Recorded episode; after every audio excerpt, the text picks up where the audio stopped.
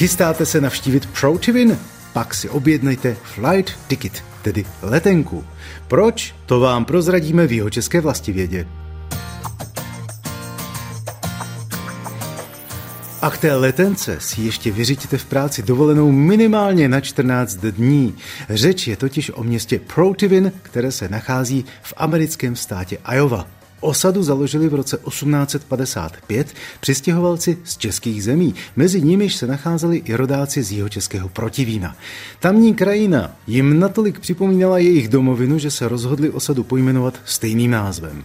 V roce 1878 si tam vybudovali vlastní kostel nejsvětější trojice, který byl pak v roce 1907 zrekonstruován a rozšířen a dostal tak současnou podobu.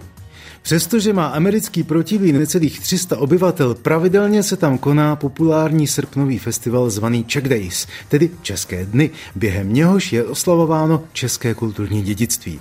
Protivín není jediné jeho české město, které má ve Spojených státech amerických svého jmenovce. Severozápadně od amerického protivína můžeme narazit i na město Písek, jež bylo založeno českými přistěhovalci ve státě Severní Dakota v roce 1882.